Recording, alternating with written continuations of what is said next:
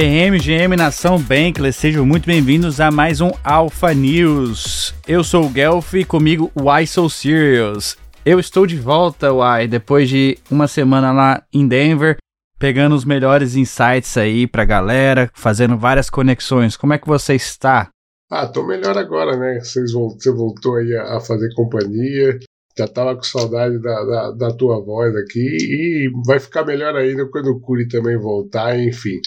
Aos poucos voltando, né? Eu também já participei de um evento em loco, assim, da Polkadot, sei o quanto é desgastante pra caramba e ainda vocês não fizeram cobertura.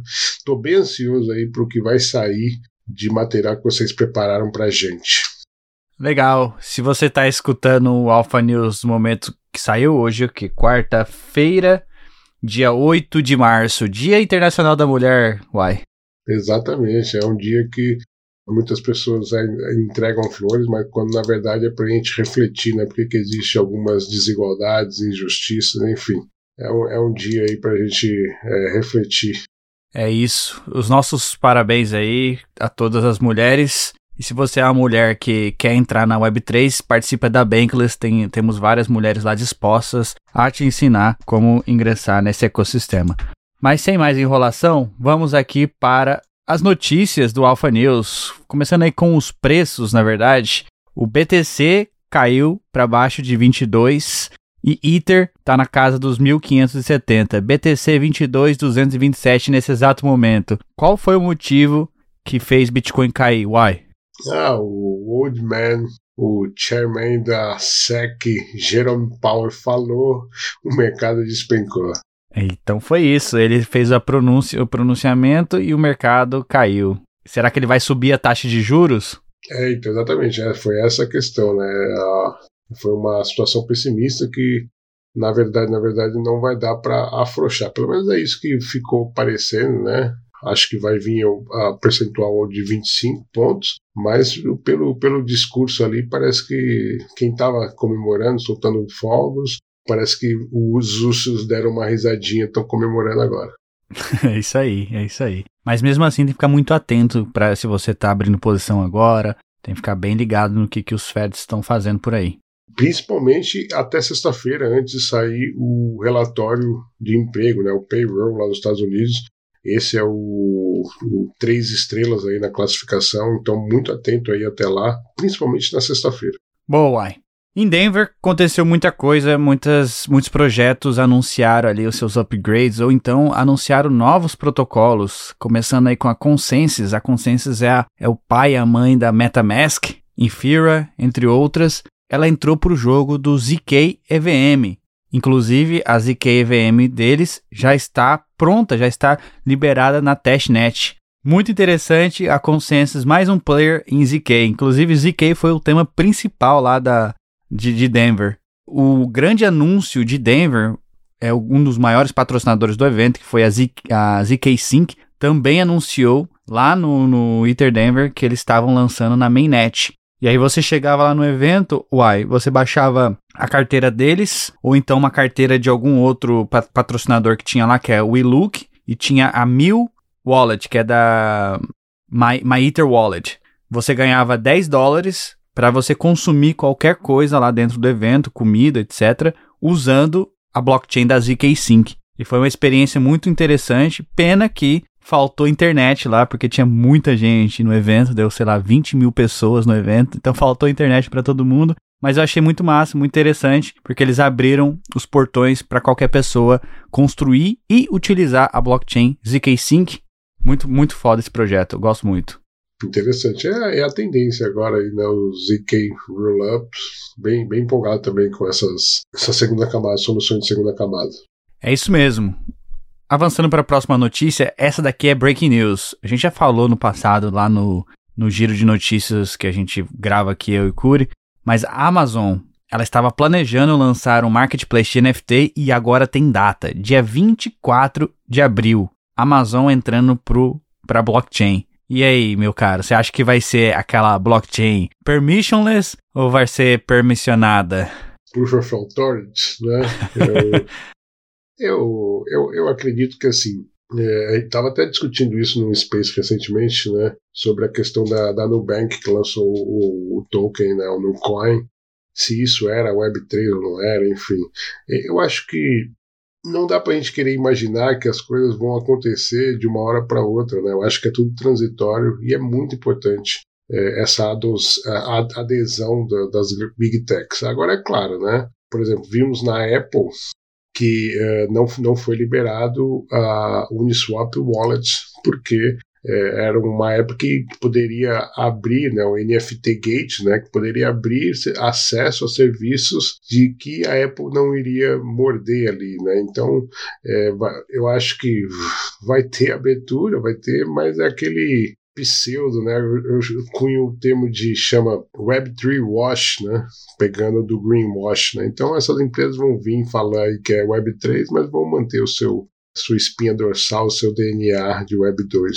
Bom, avançando aqui, um ganhador lá do Hackathon de Denver, que eu achei muito interessante, eu trouxe aqui para as notícias, foi a Sesame Wallet, junto com o Dawson Bostford, que é o fundador da Earnify. Hoje ele trabalha na Bankless HQ Labs, é um dev lá. Ele e uma tal de Ellie desenvolveram essa carteira offline. Offline? Como assim? Então o pitch deles foi que carteiras construídas na blockchain precisam de conexão na internet. Quando você está offline, tudo fica quebrado. Isso é uma barreira para adoção em massa. Você precisa ter boa internet para usar o Ethereum, por exemplo, ou qualquer outra blockchain. Então, eles desenvolveram uma carteira que você consegue mandar Ether, criar qualquer transação por SMS.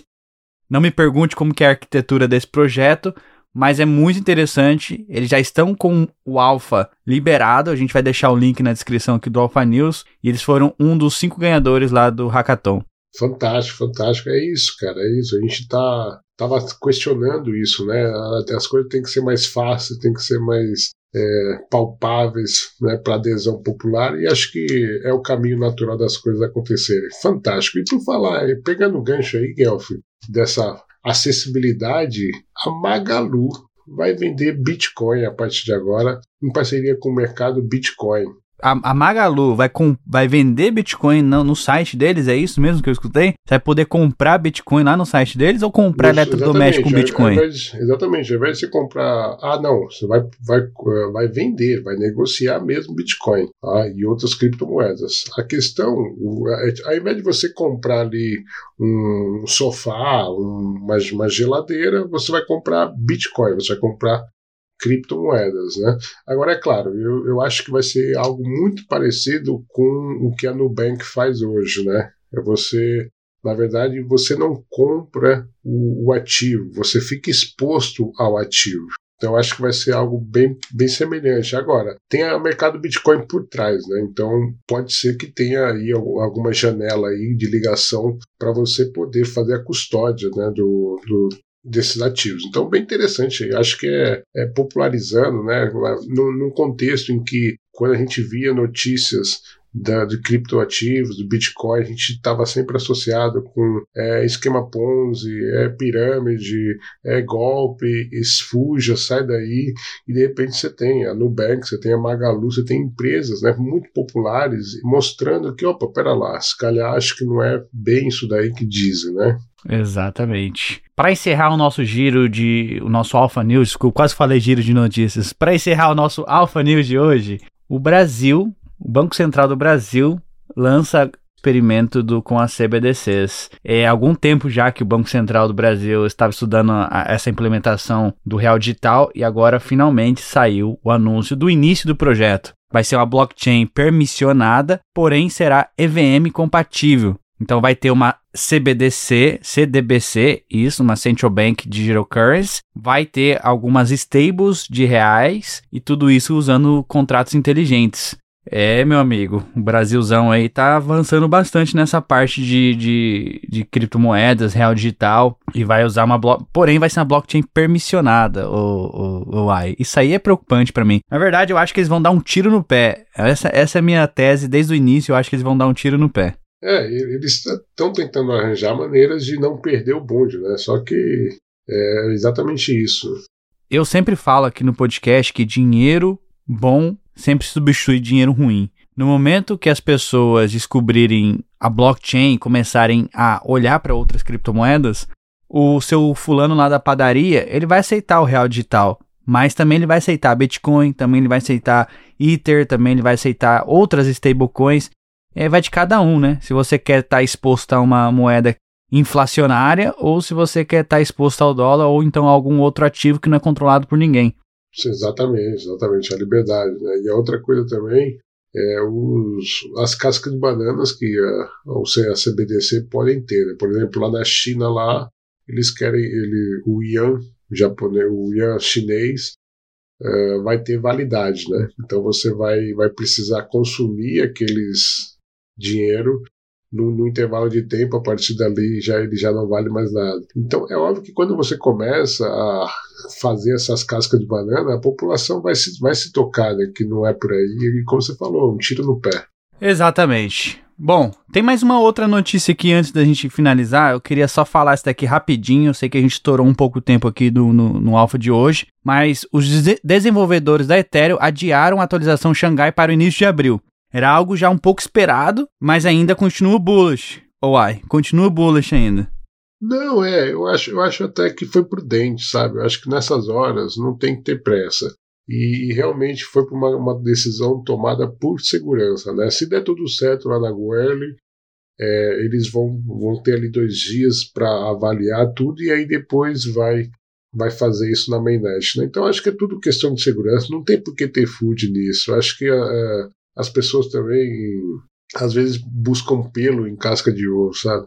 É só olhar o que acontece com a Solana, né? A Solana cai sempre porque eles estão priorizando a velocidade. Entrega, acaba entregando com um monte de bug, cai o sistema, e não é isso que a comunidade do Ethereum ou outras blockchains estão buscando. Eles querem priorizar a segurança e a liveness, que é deixar o protocolo sempre ativo para não correr esse risco de cair. Então, se fizer com pressa, sempre dá alguma cagadinha, né, Uai? Ô, Gelfi, a gente está gravando esse podcast depois da call na comunidade. E hoje o Gus estava ali de mudança e não teve o momento metadilho lá da nossa calda comunidade, o momento mais esperado. Não acredito que vai fazer o metadilho agora. Vou fazer porque se o Gus estiver ouvindo, ele precisa primeiro levar esse puxão de orelha e segundo, ô Gelfi, qual é a blockchain que se preocupa com a saúde mental? Ixi, essa aí ficou difícil, não sei não, qual é? É a Solana, que de vez em quando dá uma desligada. Boa, pessoal, com isso a gente finaliza nosso Alpha News. E se você está curtindo esse quadro, deixa aqui no comentário, dê seu rating aqui nas plataformas de podcast. Vai lá no Twitter da Bankless e comenta lá também. Muito obrigado a todos, valeu, Uai, até amanhã. Valeu, até amanhã, tchau, pessoal.